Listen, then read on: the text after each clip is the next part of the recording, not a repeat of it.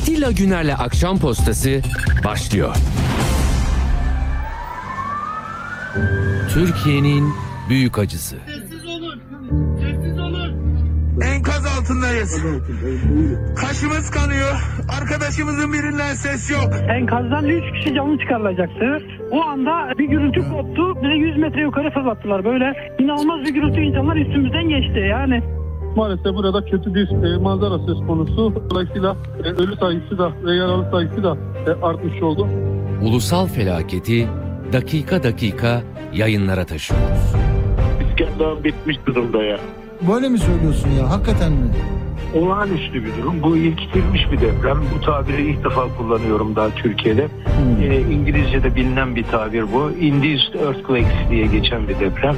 Atilla Güner'le Akşam Postası hafta içi her gün saat 17'de Radyo Sputnik'te.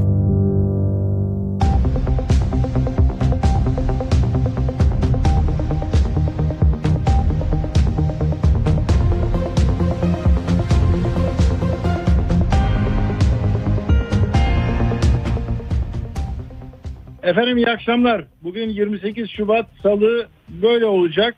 Radyodan bağlanıyoruz, e, telefonla bağlanıyoruz ve belki görüntülü izleyemiyorsunuz. Şimdi bugünü anlatacak bazı şeyleri size söyleyeceğim. Teknik imkansızlıklar nedeniyle kısa bir program olacak. Çünkü zaten 14 dakikası geçti. Şunu söyleyeyim. Bu Fenerbahçe ve Beşiktaş'ın e, en son lig karşılaşmalarındaki e, tribünden çıkan sadece demokratik toplumlarda istifa yani vuracağız, kıracağız, git bilmem ne yapacağız değil. Yani istifa et. Çok memnun değiliz. Bir terörist e, ha- hadise gibi gören Türkiye Cumhuriyeti e, Fenerbahçe'nin Kayseri ile yapacağı maçta Fenerbahçe tribünlerini e, kapatıyor. Yani kapatma biliyor musunuz? Tarife bu diyorum ya kapatma. Dedim ki kim kapatıyor bunu ya? Neresi mesela hani devlet güvenlik mahkemesi mi var? Yani istiklal mahkemesi mi var? Ne var? Yani özel bir hukuka tabi bir dönemde miyiz? O hal diye mi böyle? Yani bir e, en demokratik talebini hangi mekanda olursa olsun dile getirilen getirenlere nasıl bir ceza vereceğiz? Konserde söyledi konserler iptal. Öyle mi? Yani okulda söyledi okulları kapat. Burada böyle bir şey olabilir mi ya? Bakın bu İl Spor Güvenlik Kurulu yasaklamış ya. Şimdi nedir bunlar diye bakıyorsun arkadaşlar. Kayseri valisi Gökmen Çiçek. Rize'nin Güneysu ilçesine bağ, bağlı e, ilçesinde kaymakamlık yapmış. Oradan e, beri geliyor. Kayseri Belediye Başkanı Memduh Büyükkılıç. Üyelere bak. Sonra Kayseri İl Emniyet Müdürü Kamil Bey. E, sonra Kayseri Gençlik Spor Müdürü Ali İhsan Bey. İl Sağlık Müdürü Mehmet Bey. Milli Eğitim Müdürü Bahamettin Bey. Tamam mı? Bunlar oturmuşlar. Ya bunlar hükümetimize, bize yani iktidar partisinin e, örgütü olsa il örgütü Kayseri il örgütü Adalet ve Kalkınma Partisi Kayseri il örgütü karar verse dersin ki ya sen parti taraftarlarına gitme diyorsun. Hayır ya. Yani bunlar Türkiye Cumhuriyeti'ni yöneten mekanizma bir istifa lafı nedeniyle Fenerbahçe taraftarını Kayseri'ye almıyor. Varın siz bundan sonra e, talebi değişiklik, değişim, yönetim bi- biçimindeki aksaklıkları e, görüp bunun telafisi için yeni bir yönetime e, dönük istek ve arzularını dile getirenlere böyle bir muamele olacak. Bunların kurulları var. Bak Rütük'ün var, e, sermaye piyasası kurulu var değil mi? Her şey var. BDDK var, rekabet kurulu var. Yani sen hani pahalıya sattın mı halbuki normal satıyorsun ama enflasyonun sebebi olarak onları görüyorsun. Onlara oturuyorlar ceza kesiyorlar. Sen istifa diyorsun sana ceza kesiyorlar. Sen e, şey yapıyorsun gazetende namuslu gazetecilik yapıyorsun. Vergi dairesi bilmem ne sana ceza kesiyor. Seni oradan tasfiye ediyor. Basın ilan kurumu var. Bir sürü kurum kurul var. Hop sen bunları mı konuşuyorsun? Tak senin ilanını kesiyor. Hop öbürküsü televizyonunu karartıyor. Ya bakın bakın burada particilik dışında ifade özgürlüğünün ne kadar kıymetli olduğunu bu yoksa bizim yok hükmünde olacağımızı kim anlayacak? Yani bu kabul edilecek bir şey değil. Bence değil. Çünkü bak Bahçeli bunu söyledi yakarım yukarım bilmem ne oradan hodri meydan dedi İçişleri Bakanı. Sonra ne oldu? Tribün yasağı. Fenerbahçe ne diyor? Bak diyor ki Kayseri İl Güvenlik Kurulu ge- e, gereğince taraftarımızın alınmayacağını şaşkınlık içinde öğrendik diyor. Bu kararı kabul etmemiz mümkün değildir diyor. Alınan bu karar tarafımızca toplumsal ayrışmayı derinleştirecek boyutta. Kesinlikle böyle. Sportif kriterlerle alakası olmayan garip bir karar. Taraftarlarımızın takımımızı destekleme isteklerine engel olma, kulübümüzün cezalandırılması dışında hiçbir anlam taşımamaktadır. Fenerbahçe Anadolu'nun her yerinde taraftarlara sahiptir diyor. Evet. Ee, birleştirici, bütünleştirici olunması beklenen, ayrıştırıcılıktan uzak olması gereken bu hassas dönemde taraftarlarımızın hangi gerekçeye dayanarak bu haktan mahrum bırakıldığını bilmek istiyoruz. Tüm ilgili ve sorumluları bu kararı gözden geçirmeye ve bu yanlıştan dönmeye davet ediyoruz diyor. Yani buna buna nasıl rıza gösterirsiniz arkadaşlar? Ya hakikaten biz de hata yaptık. Gelmeyelim o zaman biz. Bu spor kulübü ama sizi de kırmış. Yahu Bahçeli işte bugün yine konuşuyor. Tamam mı? Ee, herkes haddini bilecek dedi. Herkes haddini bilecek. Yani haddimiz ne biliyor musunuz? Haddimiz sadece alkışlamakla, övmekle ve büyük çok büyüksünüz. Başımızdan eksik olmayın demek. Bu. Tamam mı? Diğerleri hepsi kötü. Diyor ki hükümeti istifaya davet etmek bir avuç holigan gruba sipariş verilmiş. Ne siparişi ya? Kim veriyor?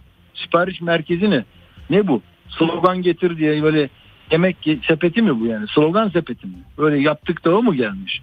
Adam oraya gelmiş çocuklara atkı atıyor çocuklara oyuncak atıyor televizyon seyretmiş ama sizin seyrettiğiniz televizyonlar değil başka televizyonlarda ağlayanları görmüş tamam mı yani çadırım yok demiş benim niye kurtarmadınız 48 saatte demiş Adıyaman'da Erdoğan ne dediyse onu vatandaşça söylemiş o siyaseten yeniden mühendislikle ya gelmedik ilk iki gün yoktuk burada yı siyaseten söyledi helalleşmek istedi yapamadık dedi Adıyaman mı sadece öyle? Adıyaman değil her yer öyle. Aa, bak Bahçeli diyor ki bir avuç holigan gruba sipariş verilmiş iç ve dış zillet komplosu. Ya bu komplo komplo nedir kardeşim uyuyamıyor musunuz gece ya? Yani insan oğlu bir şey dediği zaman komplonun parçası mı oluyor ya? Kalabalıklar arasına sızarak devlete ve hükümete meydan okuma. Ne meydan okuması? Demokrasinin özü, bütün ala, alameti farikası bu değil mi ya? Geldin yeter ben istemiyorum. Bunu sandıkta da söyleyeceğim diyenlerin bir yerde bunu konuşuyor olması ve istifa diyor. Sen etmezsen etme. Bir şey demiyor ki sana.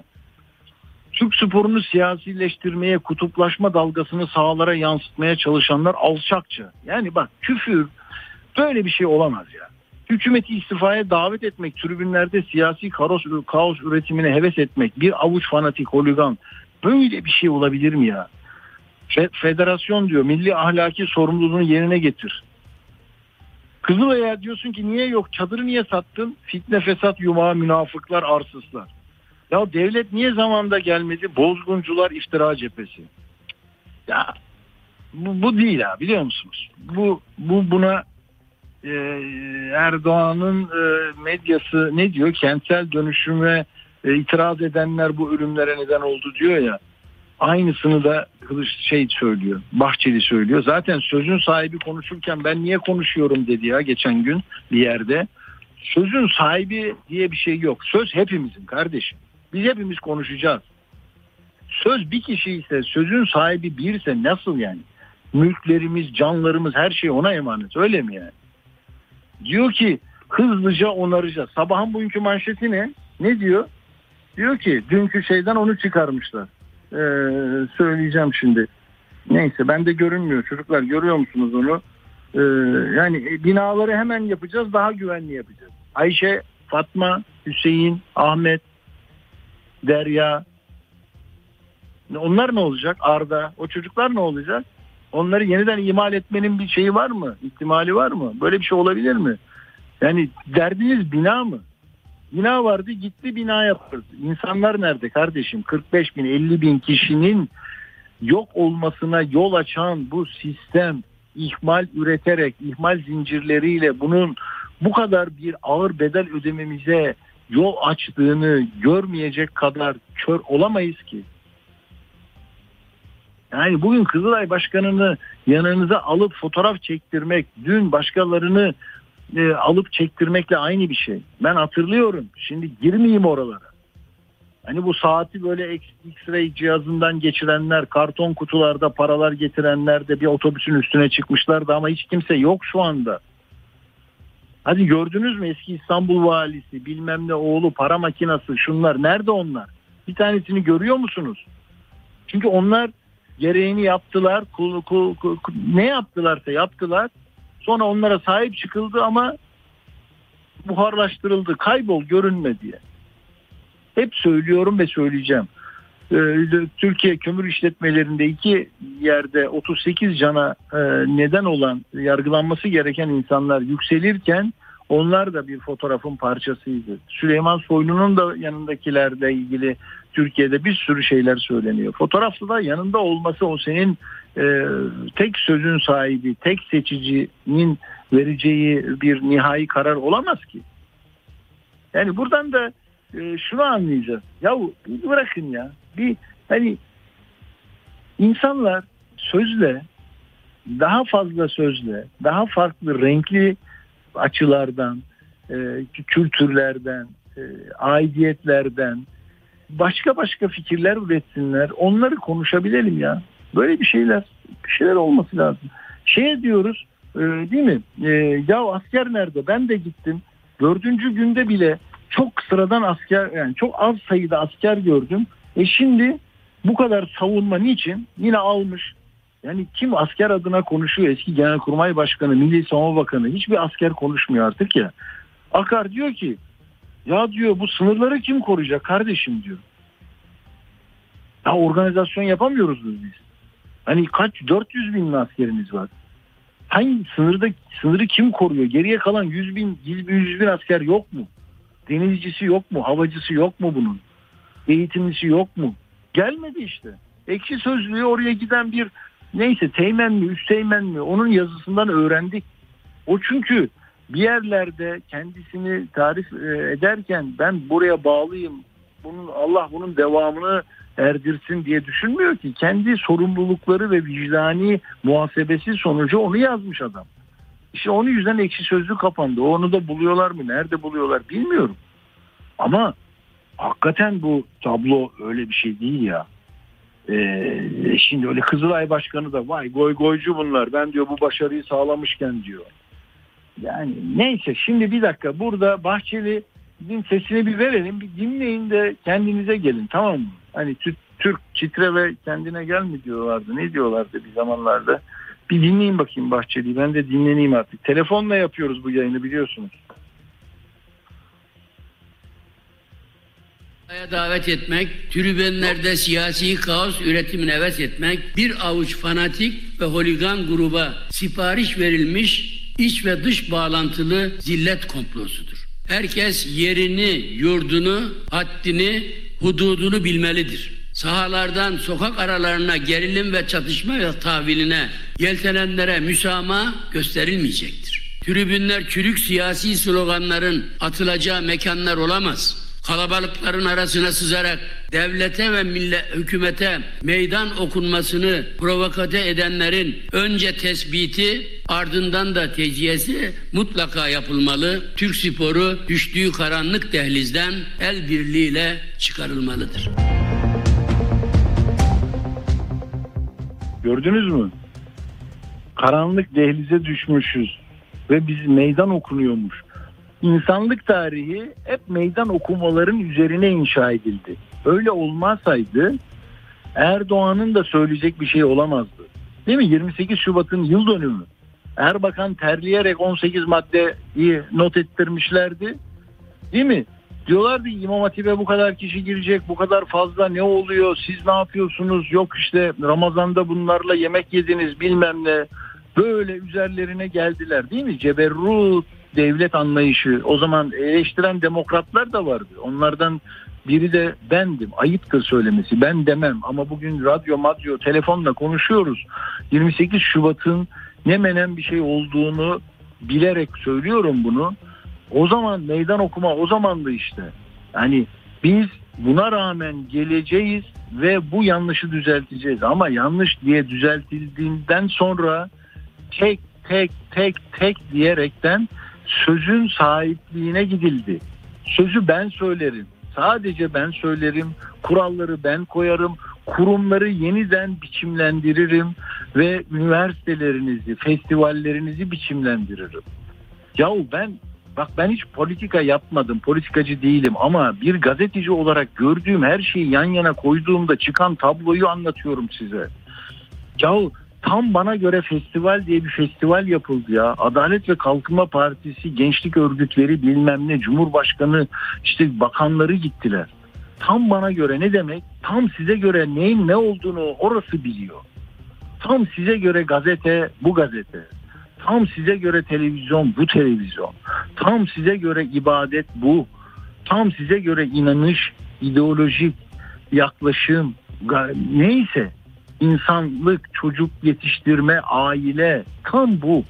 Ya böyle bir tek ya bu yani saatte bir milyon bilmem ne üreten böyle organize sanayi bölgesindeki makinalar bile arada bozuluyor ediyor ya. Yani sen böyle bir tornadan aynı şeyi düşünmüş, aynı şeyi isteyen, hiçbir şekilde istifa diyemeyen, değişiklik diyemeyen. Ya sporda aynı şeyi yani düşünsene yorulmuş bir sporcuyu alıyor ya antrenör, teknik direktör. Kaç tane değiştiriyor? Ben anlamam o işleri. 4 5. Diyor ki adam ya niye değiştiriyorsun? Oynasın onun hakkı. Ya da ligde şampiyon ya bir tane her sene şampiyon olsun. Öyle olur mu? Ya bir daha kurulacak. Sandık kurulacak. irade kurulacak. Senin hizmet ettiğin insanlı insan evladı seninle ilgili bir şey söyleyecek. Dernekte söyleyecek. Vakıfta söyleyecek. Okulda söyleyecek. Aile birliğinde söyleyecek. Muhtarlıkta söyleyecek. işçi sendikası söyleyecek. Yahu söylemezsen kim diyecek? Abi bir kişi mi diyecek? Bir kişi diyecek he? Ya neyse bugün de böyle bir alem geç başladım. Ee, Ben konuk monuk da istemeyeceğim. Bir 20 dakika daha konuşacağım. Sonra Uğur'la konuşurum belki de. Buradan böyle bir şey konuşamayız. Yarına alacağım her şeyi.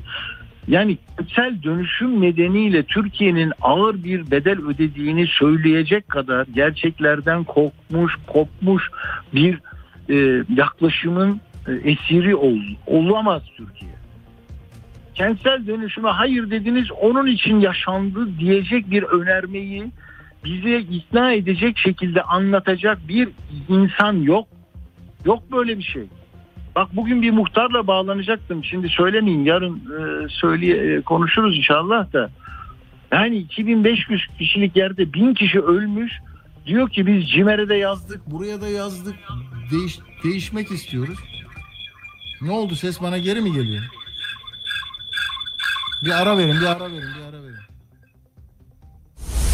Zehir saçan asbestli gemiyi adım adım takip ettik. İzmir Büyükşehir Belediye Başkanı Tunç Soyer mutlu haberi ilk kez bizde yorumladı.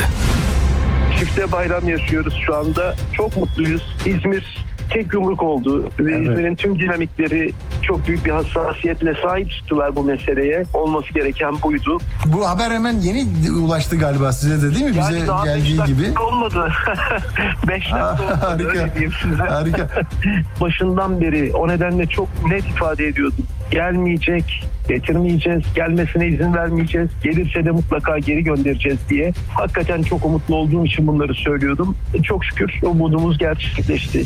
Bu o hareket olmasaydı, bu ses yükselmeseydi emin olun bu gemi oraya gelirdi. Yani rıza gösterilseydi itiraz edecek halimiz yok. Bravo. Hiçbir şeyi başaramıyoruz diye Çok- bir çok yılgınlık olsaydı o gemi orada olurdu Ali Ağa'da.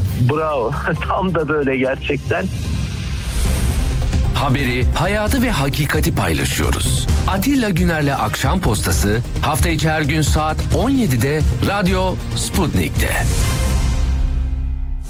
Atilla Güner'le Akşam Postası devam ediyor. Evet arkadaşlar şimdi e, karşı taraftan görüntü de olabilir belki telefondan bu tarafa geçtik. Bugün de böyle yazılmış e, senaryo. Biz de buna uygun davranıyoruz. Benim sesimi alıyor mu herkes? Duy- duyuyor mu? Tamam tamam hadi bakalım. Görüntü de var mı? Çok lazım değil. var. Ben görüyorum görüntüyü ama siz görmüyorsunuz. Bir dakika kapatayım bunu bir daha arayayım o zaman. Eyvah. Dur bir dakika.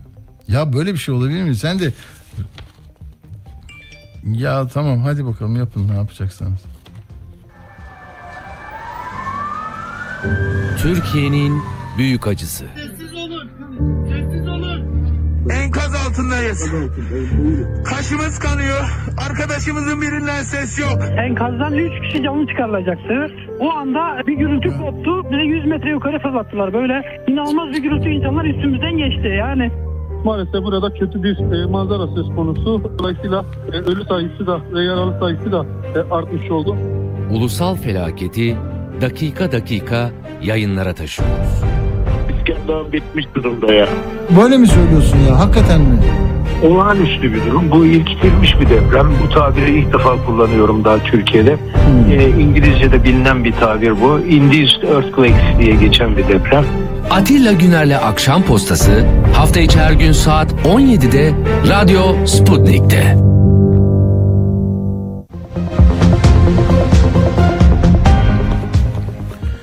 Evet şimdi saat kaç olmuş? 17.34 Tamam sizinle beraberiz. Bu görüntüden de bize ulaşanlar var. Yurt dışından da dinleyenler var kardeşim. Tamam biz hani diyoruz böyle biz bizeyiz 3-5 kişiyiz diyoruz ama hani neyse.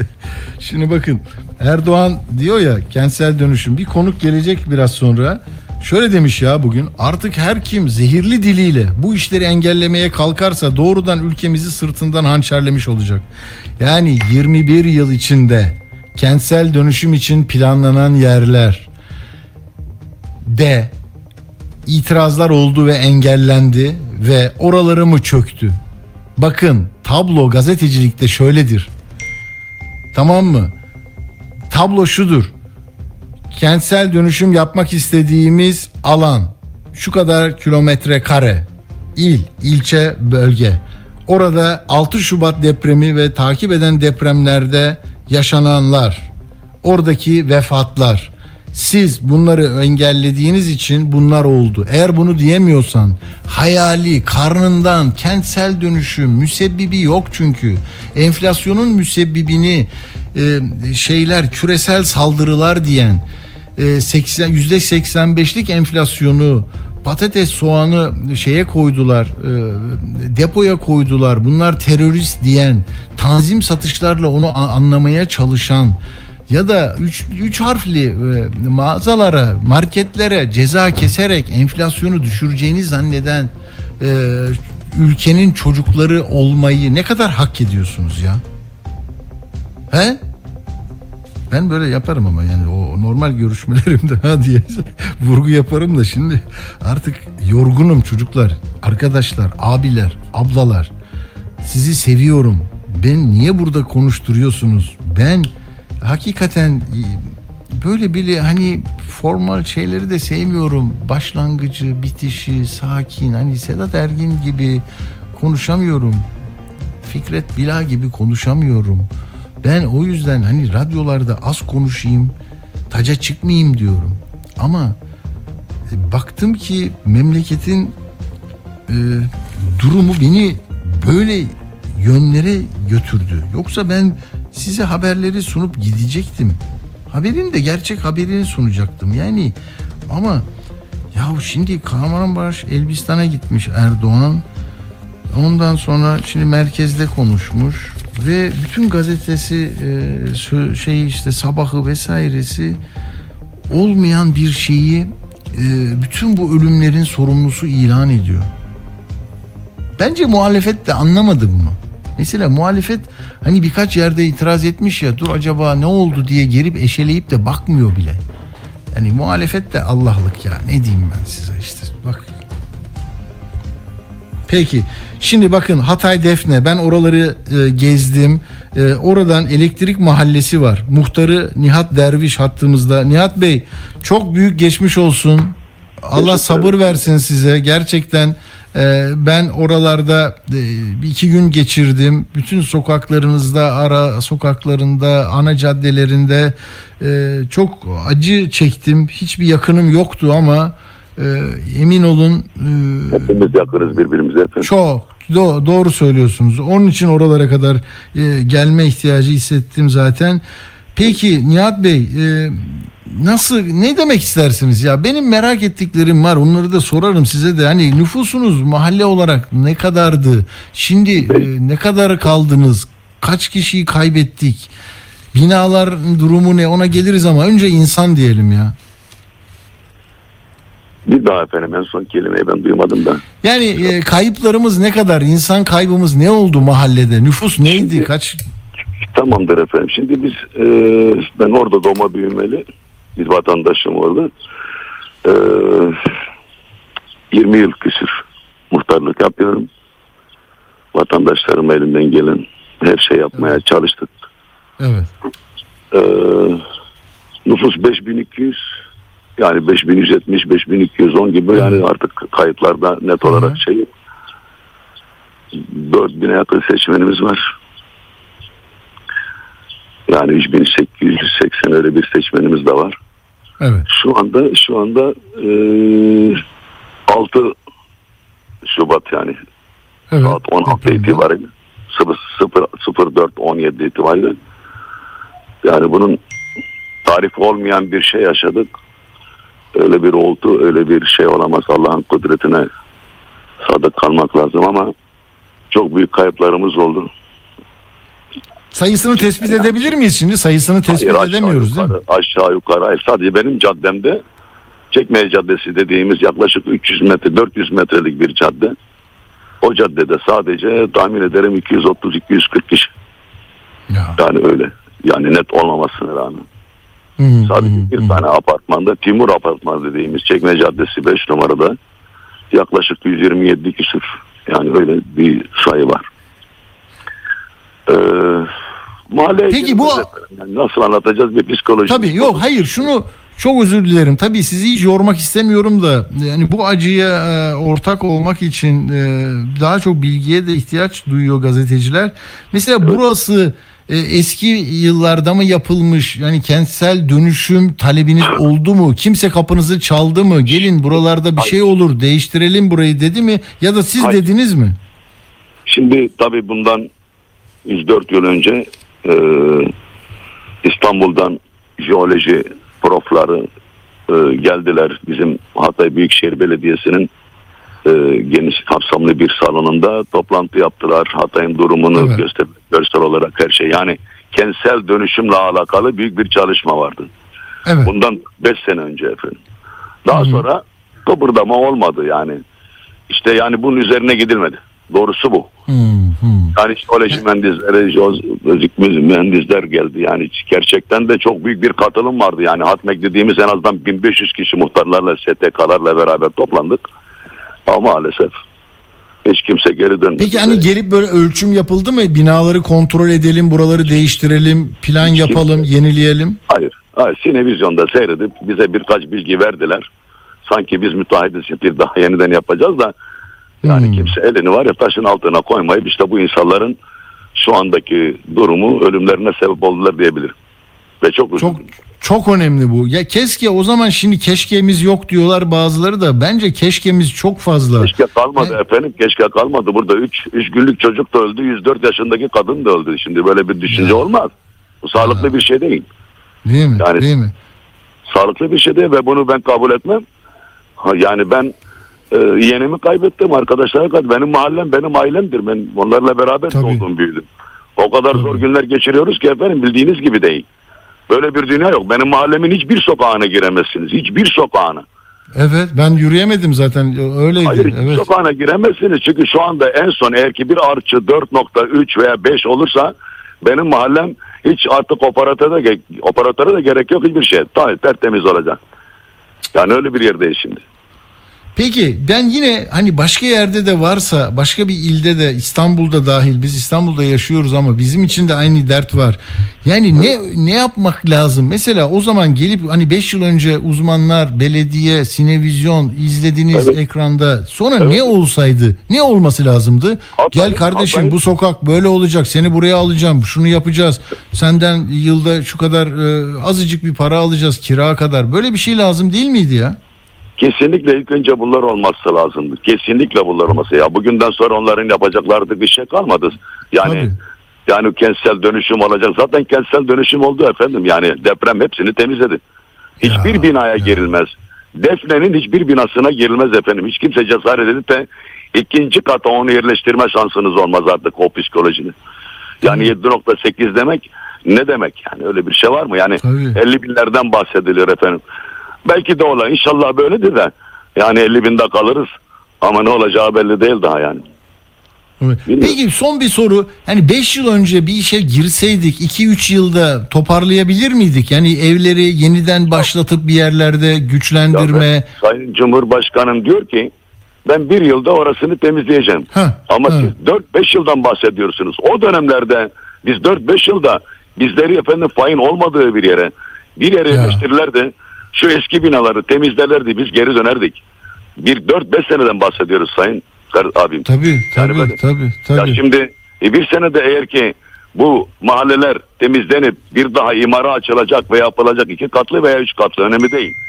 Yani onu öyle beş senede yapamazlar mıydı? Yaparlardı. Yaparlardı. Siz peki CİMER'e başvurdunuz mu? Öyle bir şey duydum ben. CİMER'e de ya burayı Ben, ben kendi binama, kendi binama yani muhtarlık odasının bulunduğu binaya ben CİMER'e başvurdum. Çevre ve Şehircilik İklim Bakanlığı bana heyet gönderdi. E, rapor tuttular. E, lisanslı firma bulun dediler yapı denetim. Yapı denetim benden laboratuvara e, şey aldı numuneleri aldı. Ama maalesef artık e, şey şan, yaşama şansımız da kalmadı. Düştü yani benim apartmanda 11 kişi öldü. Ha, bu ne zaman oldu yani yani yap- ya- yapabilirler miydi? Ne yapmak yapamadılar mı? Şimdi yapamadık çünkü e, 1986'da yapılmış bir bina bizimki. Hmm. Anlat, kısa anlatayım. E, bitişik A5 5B 5B bitişik nizam verilmişti o dönemlerde. E, belediyede en son dönemde birlik çalışmalarda gittik baktık numuneleri la, numuneleri laboratuvardan çıkarmadan önce baktık belediye durumuna baktık yani parselin. Tamam. E, A5 vermişler. A5 dediğiniz zaman Bahçeli 5'ti. Şeye hı. tekabül ediyor. E şimdi o 11 tane orada insan yaşıyor. Hepsi mağdur olacak. Gittik itiraz ettik. O süreç geçti işte 6-7 ay. 6-7 ay sonra bitiremedik o süreçte. İmar komisyonundan çıktı işte birlik çalışmaya gir derken bina yıkıldı sonuçta yani. Yani çok insan böyle boş gitti. Boş Çok gitti. insan böyle boş. Boş, bomboş gitti. Çok insan bomboş gitti. Sabahlara kadar, kadar hilti vurduk. İnsan çıkarmaya, bağırmalar. Yani öyle bir dünyada artık ne bileyim ben korkuyorum vallahi. Yani tek başımayım burada şimdi mahallede. Ama burada kalacağız. Yani o dümeni bırakmayacağız. Kaptan giderse Tabii. gemi de tabii. batar efendim. Biz buradayız. Elimizden gelen her şey yapacağız. Peki e, sevgili muhtar e, yani ilk bir gün iki gün ben oraya dördüncü gün gelmiştim bir, bir- bir koordinasyon konusunda da hani bunu Sıfırdı kurtaralım Efendim, sıfırdı efendim. Sıfırdı. ya Çarşamba günü bize Muğla itfaiyesi geldi. Üç araç. Sonra güvenlik güçleri, asker, polis. Yani ilk iki gün efendim bizi soran yoktu. Biz kendi çabalarımızla insanlarımızı çıkardık. İlk iki gün. Çarşamba günü sabahleyin baktık. iki tane araç. Muğla itfaiyesi ama nereye yetiştirecek bu insanlar? Yani 10 kişiyle ne yaparsın koskocaman mahalleyi? Bağıranlar, sesler. Ya çok kötü bir şey yaşadık. Yani. Ben valla ben de anlatmak istiyorum. Yani ağlayışım Doğru, geliyor. doğru, doğru. Sizi de sizi de yormak istemiyorum ama hani buradan şu dersi söylemek isterim, şu almak isteriz Türkiye olarak.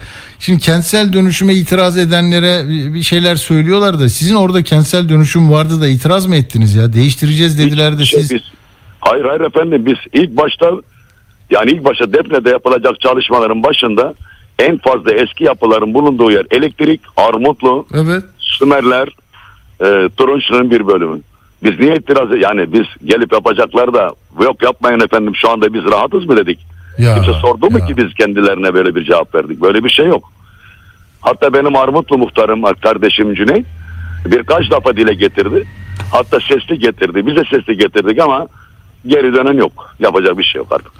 Artık olacak oldu. A- Aynen. Ee, yani ne kadar toparlarız? Nasıl bir e, yeniden e, elektrik mahallesi, Armutlu mahallesi olur? E, Defne nasıl toparlanır? O anıtı gördüm. Hani demokrasi meydanında güzelim bir anıt var böyle değil mi? Ee, Uğur Mumcu Meydanı. Oradan geçtim.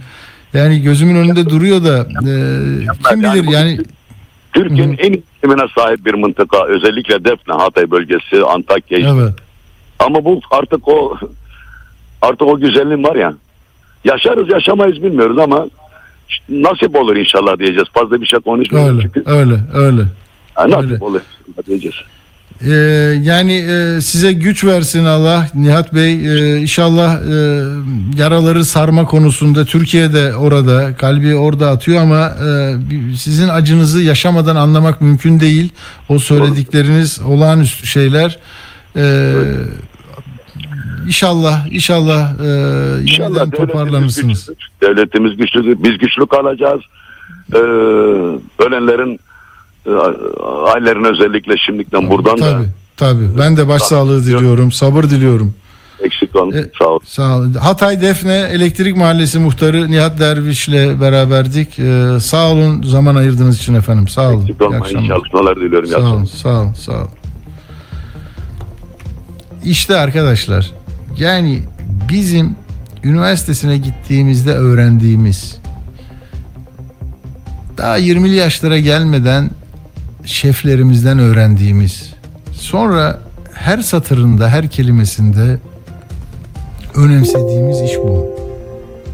Hakikati bulacağız. İnsana bunu ulaştıracağız. Kimse, hiçbir parti, hiçbir devlet görevlisi, hiçbir otorite, hiçbir mafya bizim bu çabamızın önünde engel olamaz. Bakın gezdiğim o büyük yıkımın arasında böyle çok çok etkilendiğim mahallenin muhtarıyla bugün konuşabildik. Gazetelerinde, televizyonlarında ihanetin belgesi diye kentsel dönüşüme itiraz edenleri afişe ettiklerini zannedenler elektrik mahallesine gitsinler. Armutlu mahallesine gitsinler. Yerle bir olmuş mahallelerde neden bir kentsel dönüşüm olmadığının sorusunu sorsunlar. Ve biz sadece birkaç soruyla neleri öğrendik ya. Beş yıl önce geldiler, konuştular, gittiler. Bunda hata payı, eksiklik ne var? Hangi parti olursa olsun. Bir büyük şehir, Hatay büyük şehir. Sonra Defne, Cumhuriyet Halk Partisi olabilir bunlar. Bunlarla ilgili itirazını da söyledi. Sonra ne dedi? Biz müteahhit zannediyorlar dedi ya. Şimdi ne dedi? Sayın Cumhurbaşkanı dedi e, bir yılda yapacağını söylüyor. 350 bin konutu. E ne ya? Burada 5 bin kişi yaşıyormuş. He? 5 yıl önce buraya gelindi bunlara e, yapsalarda olmaz mı? Ben CİMER'e yazdım diyor. Yok diyor. Ne oldu bunu da öğrendik. Demek ki kentsel dönüşüme itirazı demokratik örgütler, sivil toplum kuruluşları, odalar, inanç grupları herkes itiraz edebilir. Haklı gerekçeleri vardır. Mahkemelerde size dediler ki ya bir teknik inceleme bile yapmadan burayı kat karşılığı verip de böyle bir soylulaştırmaya çalışıyorsunuz. Bir de rapor koyun dedi ya. Danıştayı en üst düzeyi dava idari davalar genel bilmem nesi daireler kurulu dedi. Hayır başka bir şey dayatmaya çalışıyor. Neden? Ben geldim ben buradayım ben gitmek istemiyorum. Benim gitmemi sağlayacak her şeyle böyle mücadele edeceğim. Böyle olur mu ya? Böyle olur mu ya? E, Ne oldu diyorsun? Çarşamba günü geldi diyor. Deprem pazar gecesi oldu. Bak pazartesi salı kimse yok. Yalnız Adıyaman'da değil. O helalleşme sadece Adıyaman'da olmaz. Orada hani partin güçlü olabilir, aldığın oy vardır, itiraz eden partililerin vardır. Onun için onu öyle söylüyorsun eksiklikleri. Ama yani Hatay'da niye demiyorsun ki? Orada da diyeceksin kardeşim. İlk iki gün kimse yoktu diyor. Muğla'dan 3 araç geldi diyor. Muğla Büyükşehir Belediyesi. Bak Konya Büyükşehir Belediyesi nasıl gelmiş oralara? Sırrı Süreyya da onu alkışladı. Dedi ya Konya Büyükşehir Belediyesi. Bugün bir gazetede gördüm. Nasıl becerdiniz bunu diyor. E çünkü ben diyor inşaatı biliyorum diyor. E, hazırdım. Duyar duymaz yola çıkardım. Nereye gideceğinizi yolda söylerdim diyor. Bak ben gazetecilikte hep öyle yaptım. Bir küçücük bir işaret gördüğümde çocukları sabahın ilk deprem duyduğumda çıkın gidin. Hangi havaalanından kalkar bilmiyorum sonra bildireceğim dedim. Bir dakika durmadılar. Ama sen 400 bin 450 bin polisin var o bölgelerdeki ayrı tamam Ee, şey askerin var hemen kalk diyemedin mi? İkinci ordu komutanına dedim ki bak oralara bilmem ne ama bizde o kadar su sınır var. Diyor ki Suriye'den mi geri gelseydik diyor. Bakın artık Milli Savunma Bakanı sivil bir şahsiyetsiniz. Sivil bir şahsiyet olarak söylediklerinizi eleştirmek devletle bir meselesi olma anlamına gelmiyor. Nasıl stat'taki adamın içi yanmışsa bir şey diyorsa biz de zaten işimiz hakikati görüp söylemek, paylaşmak. Bundan sonra düğmeyi kapatırsınız. isterseniz dinlerseniz, isterseniz dinlemezsiniz. Ama yani ya birileri bir şey dedi diye sözü, televizyonu, radyoyu, stadı, seyirciyi kesmek ne demek ya? Vallahi buradan e, buradan bir şey çıkmaz. Bak yolda giderken bir şey bugün de ben ne onu da söyleyeceğim ya. Hadi söyle. Uğur dedi ki söyle abi dedi. Söyleyeceğim bir dakika. Niye bugün bu geç e, yoğundum ben bugün karşıya geçtim de orada bir şeyler yazdım. Bak maçlar seyircisiz, ekonomi öngörüsüz, depremzede çadırsız, medya habercisiz, festival sanatçısız, üniversite öğrencisiz, binalar denetimsiz, adalet sarayı adaletsiz, Merkez Bankası dövizsiz, demokrasi partisiz, meclis bazı partilerden muaf falan böyle bir şey olabilir mi ya? Dolayısıyla ben bir şey söyleyeceğim şimdi bir dakika bir gazete düştü. Bak ben ben e, Uğur bana yazmıştı bunu ama kim e, çok detaylı bakmadım. Uğur e, bana hemen yollasana Abdül Abdül Abdülbaki Değer kimdir? Abdülbaki Değer kimdir? Ben Uğur'dan rica ettim. Bizim böyle şeffaf bak. Görüyor musun? Uğur e, Abdülbaki. Ben okuyayım şimdi de sonra kim olduğunu söyleyeceğim size. Sendikacı galiba. Ya diyor ki bak bugün kararda. Diyor ki Türkiye'de maalesef din devlet eliyle ve laiklik sopasıyla alabildiğine tartaklandıktan sonra bugün dindarlar eliyle posası çıkarılıyor. İtibarsız, etki gücü elinden alınmış bir kuru şekilciliğe çevriliyor. Bırakın itibarlı bir nesne olmayı, devletin yedeğine alınıp araçsallaştırıldığı için adeta ruhu katlediliyor.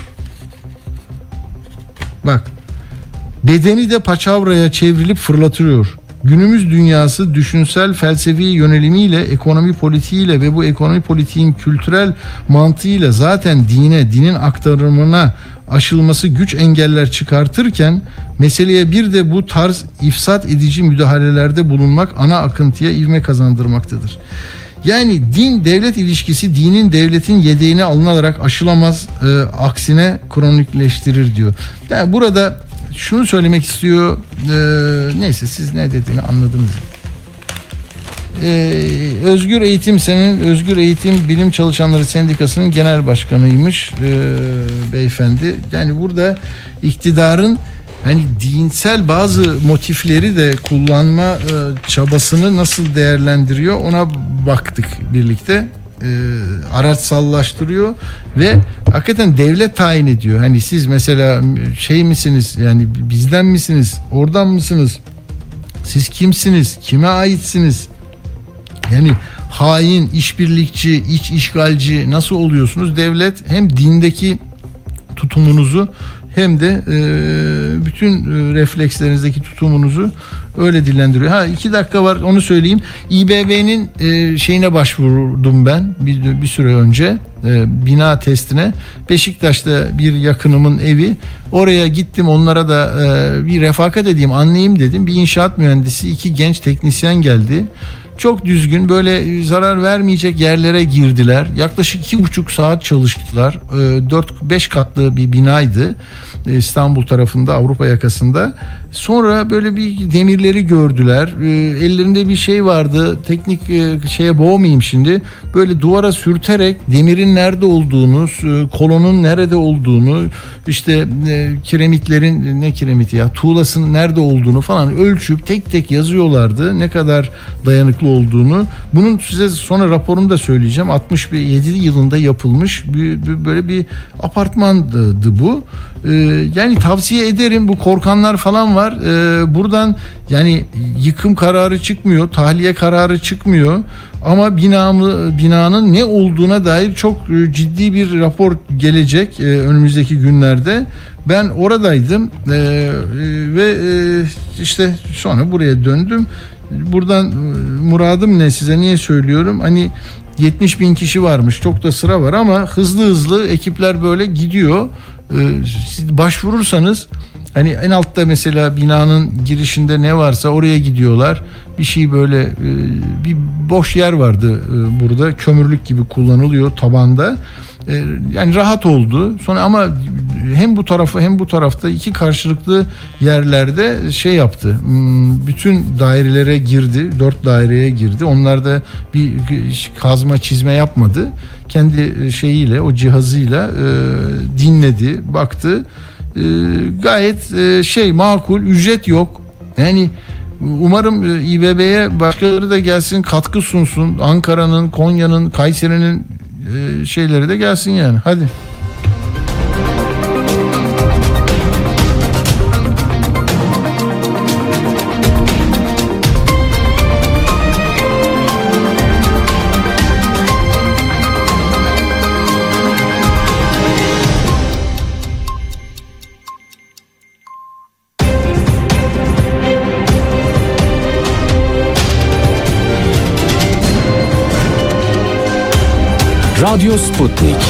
Anlatılmayanları anlatıyoruz.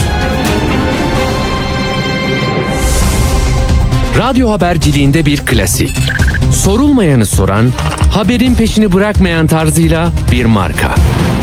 Atilla Güner'le Akşam Postası, gündeme damga vuran konu ve konuklarla hafta içi her akşam 17'de Radyo Sputnik'te. Atilla Güner'le Akşam Postası devam ediyor. Evet yani e, bugün böyle biraz geç başladık ama bence iyi bir şeye de e, vesile oldu. E, yani Defne'deki o muhtarı unutmayın. Bak onu Arda kessin ben onu YouTube'a da koyacağım. Sonra Twitter'da da yayınlayacağım. Eşinize dostunuza da hani bölgeyi anlamak istiyorsan bak ne diyor. Hani kentsel dönüşümü engellediler ondan oldu diyen birisi olursa ona link gönderin. Tamam mı? Yani böyle olmasın diye düşünüyorum. Peki şimdi ne ne diyecektik biz? Ee, çok mal vardı bugün de çok malzeme vardı arkadaşlar ama e, biraz böyle azaltarak yürümemiz lazım. Siyaseten ne oldu? Kızılay mesela. Kızılay niye ya? Bu Kızılay'ın 3 günde nasıl değişiyor sözleri biliyorsunuz değil mi? Kerem Kınık önce çadır stoklarını AFAD'a verdik dedi. Sonra ahbaba satış ortaya çıkınca onlar yurt dışı siparişiydi dedi. Sonra ahbap olmasa AFAD'a verecektik dedi. İlk ilk 3 gün arama kurtarma var o yüzden gönderemedik dedi. En sonunda satıştan haberim yoktu diyor. İstifa edecek misiniz diye soruyor Hande Fırat. Ortaya böyle büyük bir başarı böyle bir başarı konulmuşken goy goycuların lafıyla hareket etmem diyor. Vay goy goy. Goy goyun adı tamam mı? Onu da sözlüklerden almışsınız ama yanlış yerde kullanıyorsunuz. Hani şu anda kamuoyuna bilgilendirme, açıklama, görüş, resmi, temsiliyet kabiliyeti olanların açıklamaları biraz böyle kendi taraftarlarını goy goyculuk yapmak gibi görünüyor. Yoksa Gerçeği aramak için yani satışı gören insan satılmış. Yani gitmesi gereken şeyleri satmışın. Yok logosu yokmuş da AFAD logo istiyormuş. Abicim diyor ki AFAD Bak ben senden alacağım ama logo yok onlar kalsın kardeşim. Ben de AFAD yazsın. Ben AFAD'ı göstereceğim.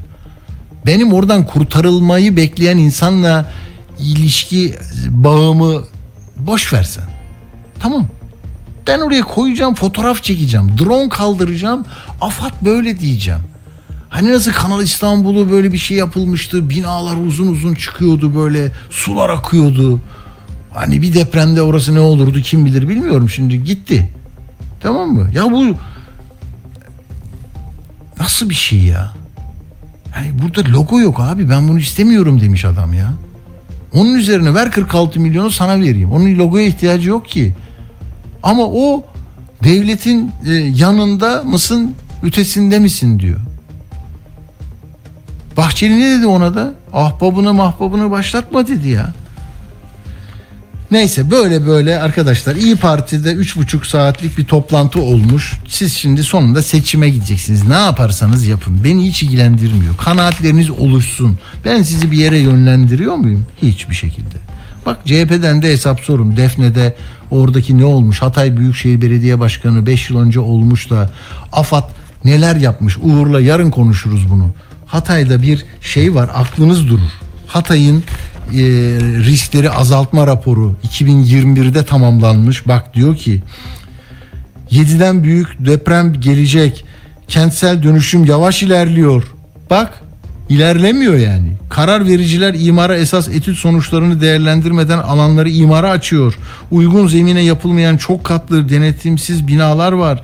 Şehir bağlantılı yolları kısıtlı. Çevre illerden yardımlar aksar. 7 bin küsür binada 59 bin risk altında diyor. Ha zaten 25 bin öldü onların. Malatya'da imar planı havza alanlarına kaydı diyor. Bak Maraş'ta halkta deprem bilinci yok. Aman diyor. Hatay 130 yıldır büyük deprem olmadığı bölge yıkıcı deprem tehlikesi altında. Altakya, Samandağ çöküntü alanı çok aktif. 5.5 en kötü 7.5 olacak. Sıvılaşma riski yüksek. Alüvyon zeminde yapılaşmalar var. İmar barışı sonucu oturum izni alan binaların depreme dayanım koşullarını sağlayıp sağlamadığı bilinmiyor. Ya bunu bak Hatay'ın riski azaltma raporlarına girin internette var. İmar barışı sonucu oturum izni alan binaların depreme dayanım koşullarını sağlayıp sağlanmadığı bilinmiyor diyor. E bunu bir milletvekili sordu. Bakanlık ne cevap verdi biliyorsunuz değil mi? Biz imar barışında e, imar e, barışına giren binaların depreme dayanıklılığını incelemediğimiz için hangilerinin dayanıklı olup olmadığını, hangilerinin çöktüğünü bilmiyoruz diye cevap verdiler ya. Ulaşım master planı yok. İlde ruhsatsız yapılar var. Ekonomik ömrünü yitiren binalar, 98 önce yapılan binalar, yapılmamış afet riski. Bunların hepsi var. Sen gel kentsel dönüşüme itiraz ettin. Yani bu var ya savu şeyi hak hak arama yollarını da tıkayan çok a, tali e, yani görünmeyen gerek e, şeyi sonuçlarından biri bu olur bu. Bir şey geldiği zaman itiraz etmeyin kardeşim. Biz geliyorsak bunu yapacağız. Halbuki asıl meselemiz bizim insanlar ölmesin. Sen niye gidip elektrik mahallesine Armutlu'yu yapmadın di- diyeceğimize şunu mu diyeceğiz? Aa kentsel dönüşümü bir daha ağzından kim zehirli diyor. Bak Erdoğan diyor ki artık kim zehirli diliyle bu işleri engelleye kalkarsa. Ama AVM mi yapılacak abi? Bunları niye yapmadınız 21 yıldır? Şimdi nereye yapacaksınız? Kentsel dönüşüm deyince İstanbul'un Esenler'inde 40 bin bina bekliyor. Hadi yarın sabah başlatın. Ama güç yetmez ki. Oraya 300 bin yapmaya kalkıyorsunuz ölülerin üstüne. Zor iş. Peki şimdi artık bir de tarımda ne oldu bunu konuşalım. Yarın Uğur'la daha uzun konuşacağımızı düşünüyorum. Ee, işte İyi Parti'nin kulislerinde geçen şeyi söyleyecektim. Kılıçdaroğlu çekinceleri dile getirilmiş iddiaya göre. E, T24'te var. Anketle halkın tercihini ortaya çıksın deniyor. Kimilerine göre de mesele aşıldı deniyor. Ama ikisine şurada bir şey kalmadı. Erdoğan da yarın grup toplantısında yeni bir şeyler söyleyecek. Onu tartışacaksınız. Onu tartışmaya başlayacağız. Sonunda da işte 75 gün kaldı. Seçimler 14 Mayıs'ta olursa YSK da eğer buna itiraz etmezse bakalım. Zaten öyle bir hakkı yok da. Peki şimdi e, deprem e, ne yaptı? Tarım üretimini ne yaptı? Orada emekçileri, tarım emekçilerini ne yaptı? Ne hale getirdi? Hayvancılık nasıl etkilendi? Bu konunun uzmanı Ali Ekber Yıldırım e, arkadaşımızla konuşacağız. Merhaba Ali Ekber Bey, hoş geldiniz. Ha, merhaba Atilla Bey, iyi yayınlar diliyorum. Sağ olun. E, nasıl genel görünüm nedir Ali Bey? Tabii e, deprem felaketini yaşadığımızda kırsal kesimi yakından takip etmeye çalıştık.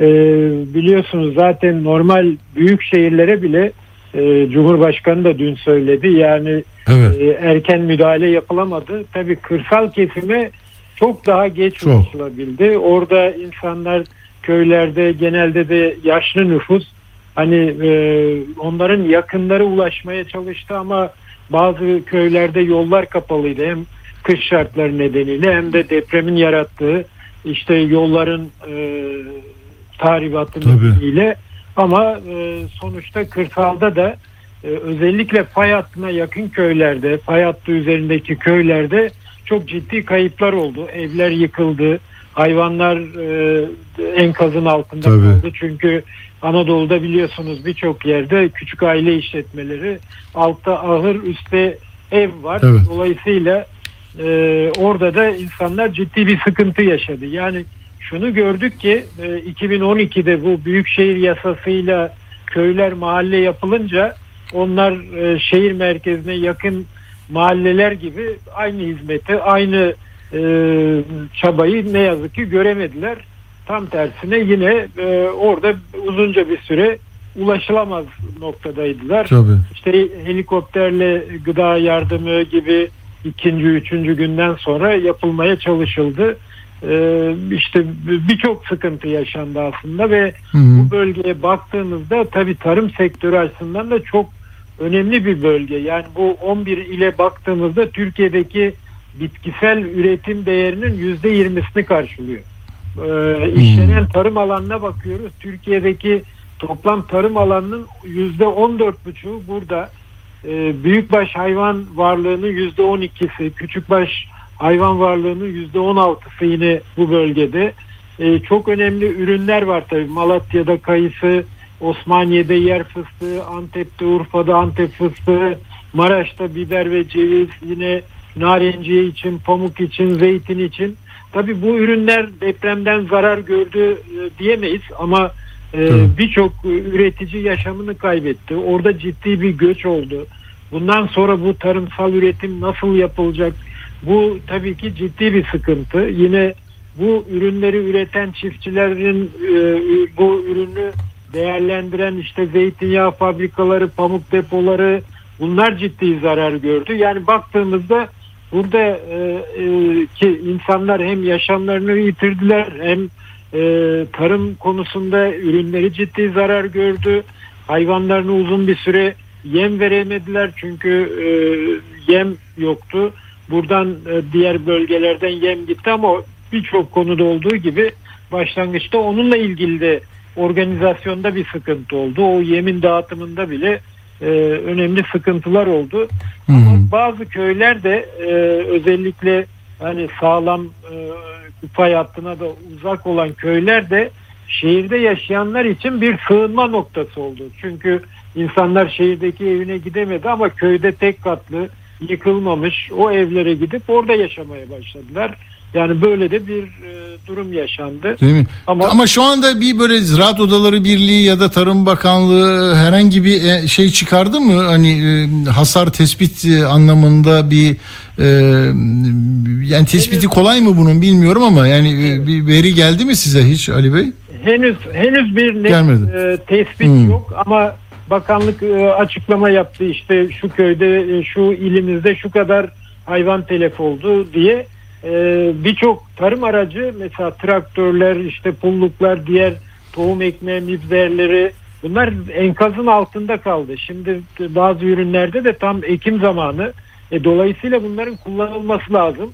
En son bakanlığın açıklaması hani tarım makinası zarar görenler bize bildirsinler diye bir açıklama. Yani Hmm. oraya gidip tes- tespit yapmak yerine ki o makineler çıkarılsa bile uzun bir süre onların tamiratı, bakımı çok zaman alacak. Yani burada mutlaka köy bazında e, makine parkları oluşturulması gerekiyor ki gerekirse bu makineleri üreten traktör firmaları olur, diğer e, firmalarla da görüşerek hibe şeklinde olabilir. Yani çiftçilerin kullanımına sunulacak bir e, makine parkının oluşturulması lazım. Ama şu ana kadar hani ne yapıldı çiftçiler için derseniz mesela Hı. Ziraat Bankası ve Tarım Kredi Kooperatiflerinin düşük faizli kredileri bir yıl ertelendi. Bununla ilgili bir Hı, karar çıktı ama orada da şöyle bir durum var. E, Kredisi 250 bin liraya kadar olanlar herhangi bir başvuru olmadan erteleniyor. Ama 250 bin lira ve üzeri ise ki hani bir traktör almışsa mutlaka kredisi 250 bin liranın üzerindedir. Bu durumda çiftçi gidip e, işte bu il ve ilçe hasar e, komisyonları kurulacak. Onlar diyecek ki senin ürünün, bahçen veya traktörün neyse yüzde otuzun üzerinde zarar gördü diye bir rapor verecek. O raporla başvurursa ancak kredisi ertelenmiş olacak. Yine bir başka atılan adım yem desteği. Büyükbaş hayvanlar için hayvan başına 500 lira, küçük başta da 50 lira Hmm. bir destek ama bu da yıl sonuna kadar sadece bir sefer. Yani bu tabii sadece bir sefer çok az bir destek bu. Hani bütün yıl boyunca verilecek destekler. Bir de 2022 ürünü destekleri, mazot ve gübre desteği e, ödenmeye başlandı. Cuma günü çiftçilerin hesabına yatırıldı. Ama bu yeni bir şey değil. Zaten çiftçinin hak ettiği normalde de Mart ayında ödenen bir destek. E, deprem bölgesinde şöyle bir farklılık yaptılar. Bu sene gübre ve mazot desteği aynı olarak ödeniyor. Yani şöyle 70 ilde mesela şu anda bu devam ediyor. Ee, o yatırılan parayla gidip bayiden Ziraat Bankası anlaşmalı bayiden veya akaryakıt istasyonundan mazot ve gübre alabiliyorsunuz. Onu para olarak alamıyorsunuz. Deprem bölgesi için 11 il için bunun nakdi olarak ödeme kararı alındı ve e, çiftçiler bunu nakdi olarak da çekip para olarak da alabilecekler. Ama orada da ne yazık ki yine bir fırsatçılık oldu. E, Bölgedeki enerji şirketi hep e, konuşuluyor. E, Bu destek hesaplarına yatırılınca depremzede çiftçilerin o kendi alacağını aldı. Kalan para ancak çiftçiye verilebildi. Yani öyle Hmm. bir durum ki o kadar yani en azından böyle bir günde bunu yapmayın veya mi? bakanlık şunu yapabilirdi bir e, cümle bir satır daha doğrusu ya bu e, ödediğimiz destekten herhangi bir kesinti yapılmayacak diye bir ibare konulsa çiftçi o parayı alacaktı. Şimdi o çiftçiler e, destek alacağım diye sevinirken o gitti enerji şirketine. Dolayısıyla böyle de bir sıkıntı oldu. Doğru. Tabii sonuçta hani tüketici şunu da merak eder belki radyo dinleyenleri. Hani tarım ürünlerinde fiyat artış hızı zaten tarımsal girdiler nedeniyle e, hep yansıyordu bize. E, kısa vadede e, hani etiydi, sütüydü, peyniriydi buralarda e, gidişat değişmeyecek herhalde. Yine yukarıya yönlü bir şey olacak. E, kesinlikle hatta özellikle ette, e, karkas ette bir 10 liralık bir fiyat artışı oldu. Yani 180 liraya kadar geldi. Çünkü Hmm. işte o bölgeden hayvan kesimi olmuyor, et gelmiyor, hayvan gelmiyor diye e, böyle bir fiyat artışı oldu. Anladım. Ama e, diğer e, ürünlere baktığımızda zaten şu dönem hani o bölgeden gelebilecek çok fazla ürün de yok. Bu önümüzdeki dönemde eğer üretim yapılamazsa asıl o zaman ürün azalacak. Ürün azalınca fiyatlar daha çok yükselecek. Yani ne yapıp edip o bölgede tarımsal üretimi devam ettirmek lazım. Doğru. Ee, Bunun için de çiftçinin şu an özellikle e, tohum, gübre, işte e, zirai ilaç, diğer taraftan ekim yapmak için makineye ihtiyacı var. Tarım aletlerine, üretim aracına ihtiyaç var. Bunların sağlanması gerekiyor. Eğer bu yapılmazsa zaten ciddi bir göç var. Umudunu yitiren insanlar Tabii. tamamen göç ederek o zaman tarımsal üretim olmazsa bunun e, faturasını bütün e, Çok, ülke çekiyor. çok doğru. Çünkü biz Antalya'dan da konuştuğumuzda o ziraat odaları ile yani 500 e, üretici domates e, üretmeyi bıraktı dediğine göre burada da bu acılardan sonra giderim bir yerde e, asgari ücretle çalışırım bununla uğraşmam de- denirse bunu kim planlayacak? Biz nasıl bir bedel ödeyeceğiz? Ali Ekber Bey e, size hayırlı olsun da diyeceğim ben. Sözcü'de ne zaman başlıyor sizin ne güzel bir program yapacaksınız orada? Evet. Sözcü TV'de. Evet yarın 1 Mart itibariyle Sözcü Televizyonu yayına başlıyor. Ee, biz Hı hı. de daha önce Agro TV'de Merve İkinci ile birlikte yap- Güzel. yapmıştık program. Onunla birlikte haftanın hafta içi her gün saat 15.10'da e, Söz Oo. diye bir program yapacağız. Evet 5 gün boyunca. E, program yapacağız. Oo çok yoğunsunuz artık. Bizim radyoya zaman kalmayacak. Yayından sonra size de bağlanırız. Peki. Hadi hayırlı uğurlu olsun. Ee, Ali Ekber Yıldırım Sözcü TV'de hem de nasıl bir ekonomide yazılarını sürdürüyor. Çok teşekkür ediyoruz katıldığınız için. Sağ olun. Teşekkürler sağ olun. Evet buradan e, Uğur'a gidelim bakalım. E, ha bu arada tabii Sözcü TV pek çok dost var. E, yani onlar da bakalım iddialı laflar ediyorlar. E, umarım her şey istedikleri gibi olur. Yarın e, yayında olacaklar. Uzun bir e, şeyden sonra sıkıntılı bekleyişten sonra Yılmaz Özdil yönetiyor. E, Ümit Zileli var. Korcan Karar var. Hepsiyle çalıştım ben. E, Gökhan Kayış var benim öğrencilerimden. E, pek çok insan var. E, hepsinin yolu açık olsun e, diyorum. Yani böyle bir seçime giderken 75 gün önce Sözcü TV'de topa giriyor. Evet Uğur merhaba. Uğur var mı? Merhaba. Ha, ne yapıyorsun Uğur? Ne yapıyorsun? Bu paralar pullar finans kuruluşları Paralar ne oluyor? pullara bakıyorum. Şimdi Ne Dünya yapıyorlar mı? Bankası bir açıklama yaptı. Daha doğrusu Dünya Bankası'nın e, Türkiye ülke direktörü Humberto Lopez Bloomberg'e konuk oldu. Orada bazı çarpıcı rakamlar verdi. Şimdi e, Türkiye'ye bu depremin e, ekonomik faturasının 34.2 milyar dolar e, hasar yarattığını söylüyor. Bu tabii milli gelirin %4'üne karşılık geliyor. Milli gelirde Ha, bu arada büyümeden de bir cümle bahset ha. Ha, büyümeden de konuşalım bugün. Ben de şimdi önümü açayım. Ee, Peki. şimdi bugün Ne büyüme diyor yani? rakamları açıklanırken tabii e, en önemli şey e, milli gelir içindeki çalışanların payının e, sürekli geriliyor olması meselesi. Yine devam etti şimdi. 2020 yılında milli gelirden çalışanların payı %33.1'di. 2021'e geldik o %30'a düştü. Şimdi 2022 bugün açıklandı 26.5 yani çok keskin bir düşüş e, var yine E, ve e, son 2 yılda 10.4 puanlık büyük bir gerileme var.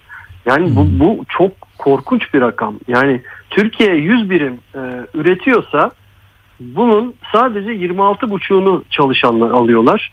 Sermayenin payı sürekli yükseliyor. Şimdi bu- sermaye transferi oluyor tabii. Yani oradan oraya gidiyor değil mi? Orada oradan alınca nereye gidiyor? Öbür tarafa gidiyor. Ha işte. Tabii tabii. Yani bu, bu bir tercih meselesi tabii yani bu Hı hı. kendiliğinden olan bir şey değil. Ekonomik tercihlerle alakalı bir şey. Evet. Ee, tabii rakamları da verelim. Dördüncü çeyrekte yüzde üç buçuk büyüdü Türkiye. 2022'nin e, büyüme oranı da yüzde 5.6 oldu. Şu 1 trilyon dolar milli gelir hedefine hani o 2023 hedeflerine de hep bahsedilir ya e, ona Evet. biraz yaklaşmış durumdayız. 905 milyar dolar. Ama nasıl çıkıyor bu 905 milyar dolar? Dolar kurunu 16.57 alıyor bu rakamlar. Hmm. Şimdi dolar tabii 16.57 değil. Ee, Ama yıl yıl yıl ortalaması değil mi o? Tabii, 2022 ortalaması. ortalama döviz kurunu alıyor. Şimdi ortalama döviz kuru e, önümüzdeki sene bunun çok daha üzerinde olacağı için bu hesapta biraz tabii gerileme olabilir. Bir trilyon doları bulamayabiliriz. E, ama cari rakamlarla 15 trilyon lira dolarla da 905.5 milyar dolarlık bir ekonomi. Dünyanın en büyük 18. ekonomisiyiz şu an itibariyle. O ilk 10 hedefinden de bayağı sapmış durumdayız. Ama ilk Kişi 20'den düştü diyorlardı. Öyle de düşme yok yani değil mi? Evet, 20, evet. 21, Ama bu- 21 bunlar diyorlar. bunlar hep bu dolar kuruyla alakalı. Ben birçok hı. ekonomistin yorumunu okudum. Yani dolar kuru eğer şu anki güncel alınırsa e, o zaman e, bayağı gerilere düşüyoruz. Milli gelirimiz de 7 bin dolara düşüyor. Çünkü bugün açıklanan rakam 10.655 dolar. Ama 7 binli bir rakam olacağını söylüyor. Oğuz Demir mesela hesabını yapmış. E, kur, kur müdahalesi 80 milyar dolara mal oldu bize diyor. Bu 80 milyar dolarlık müdahale olmasaydı kur şu anda 19 civarlarında olacaktı. O zaman da milli gelirimiz 7 bin lira kanlarda olacaktı kişi başına diyor. Bu 80 milyar dolara harcamaya değer mi değmez mi? Tabii onun hesabını yapmak farklı bir şey. Ee, Tüm zamanların en yüksek dış ticaret açığı e, bugün açıklandı yine. Daha doğrusu dün açıklandı. Bu ikisini birbirine katarak anlatıyorum. Ee, 14 milyar 237 milyar milyon dolara çıktı. İhracatın ithalam, ithalatı karşılama oranı e, %63'tü Ocak ayının 2000 2022'nin Ocak ayında %63 iyi bir oran aslında. E, şimdi %57'ye düştü. Hani ihracata bu kadar ağırlık verdiğimiz bir dönemde bile ihracatla büyüyeceğiz. Yarısını İhracat- sattıklarımızla ya, ya- yarısıyla İh- yarısını İthalatın ancak yarısını Vay. karşılayabiliyoruz. Şimdi ih- ihracattan büyümeye negatif katkı var. Şimdi bu bugün büyüme rakamları açıklandı ya. Biz de ihracatla büyüyecektik ya. Türkiye'yi e, zenginleştirecektik. İhracatın Kârı fazla. kat- Ha. ihracatın büyümeye katkısı yüzde eksi 3.1. Yani 3.1 puan geriletmiş Türkiye'nin büyümesini. Bugün açıklanan büyüme rakamı neydi? 5.6. Yani belki de ihracata o müdahaleler e, yapılmamış olsaydı %8-9 civarında Türkiye büyümüş, büyüyecekti. Şimdi İstanbul rakamı da burada enteresan. E, hep söylenir ya İstanbul Türkiye'nin lokomotifidir, ekonominin lokomotifidir diye. Gerçekten de öyle. İstanbul'un Türkiye'nin milli gelirine katkısı %35. Yani İstanbul Türkiye ekonomisinin üçte birini üretiyor. Ee, yıllık büyüme oranına katkısı %3.96 yani %4'lük büyüme neredeyse İstanbul'dan geliyor. 5 5 küsürlük büyümenin 4'ü İstanbul'dan geliyor. İhracat Yani biz burada çalışıyoruz biz de mi katkı sunuyoruz diyorsun Uğur? Onun için mi Tabii. İstanbul İstanbul deyip duruyorsun? e, İstanbul Zaten damla kar yağar kar buraya yağıyor dersiniz. Yok şu olur İstanbul büyük dersiniz. Ne olacak siz depreme önlem alın önce. Biz anlatıyoruz işte şu anda. İhracatın da yarısını sırtlıyor. Yani 253 milyar dolar ihracatımız var. 123 milyar doları İstanbul'dan e, gidiyormuş 48.8.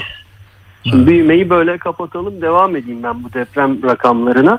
E, şimdi e, Dünya Bankası diyor ki sizin diyor e, deprem riskinden arındırılmış bir ülkede yaşamak için 467 milyar dolar paraya ihtiyacınız var diyor. Tekrar söylüyorum. Deprem deprem riskinden arındırılmış bir ülkede yaşamak için 467 milyar dolar paraya ihtiyacınız var. Ancak bu şekilde yapıları yenileyebilirsiniz. Ül- Ülkenizde deprem riskini azaltabilirsiniz diyor. Şimdi bunun içinde Birleşmiş Milletler'in verdiği örnek avcılar. Biz de Avcılar Belediye Başkanı'nı konuk almıştık hatırlarsınız. Bu e, dönüşüm hikayelerinde bayağı onlar da zorluk yaşamışlardı. Sonra başarıya ulaşmışlardı. Sizi de tebrik etmişlerdi. Şimdi Avcılar 500 bin kişinin yaşadığı bir yer tabii. Sek- 1800 bina 20 bin konut 70 bin kişi e, bu e, dönüşümü gerçekleştirdi. İstanbul depremine karşı e, hazırlık yaptı ve çok uzun süren bir süreçten ve bayağı sancılı geçen bir süreçten. Şimdi e, orada tabii e, şey yaptılar. E, yeniden inşaat maliyetini düşük seviyelere çekmeyi başardılar. İnşaat şirketleriyle anlaştılar. İki bankayla masaya oturdular. Kentsel dönüşüme özel düşük kredili faiz imkanı yarattılar. Yani Birleşmiş Milletler de diyor ki bu işte bu örnek projedir diyor. Avcılar gibi yaparsanız bütün Türkiye'yi diyor. Eğer tabii buna artık belediye işi değil bu bütün e, devletin Merkez, sefer- se- evet seferber olarak yapabileceği e, bir mesele. E, ancak o şekilde 467 demiştim 465 milyar dolarmış bu arada. Yani 500 milyar dolara yakın. Hani bugünkü büyüme rakamıyla da açıklarsak 900 milyar dolarlık ekonomimiz var. 460'ını e, kentsel dönüşüme. Tabii bu bir anda olacak bir şey değil ama ekonominin yarısı kadar büyüklükte bir harcama yapılması lazım.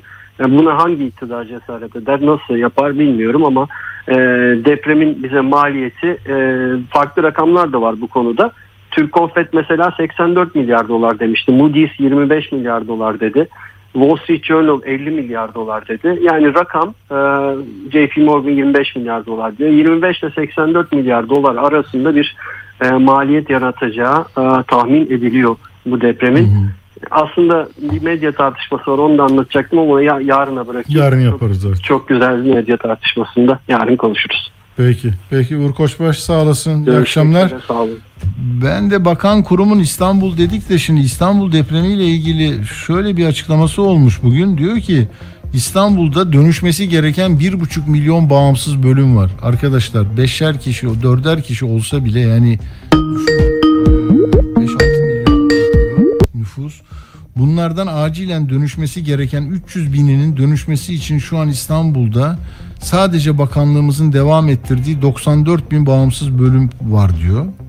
O riskli 1,5 milyon konutu dönüştüreceğimiz rezerv alanları var. Şehrin içindeki 1,5 milyon riskli binayı belirlediğimiz iki rezerv alana hem Avrupa hem Avrupa Anadolu yakasına taşıyacağız.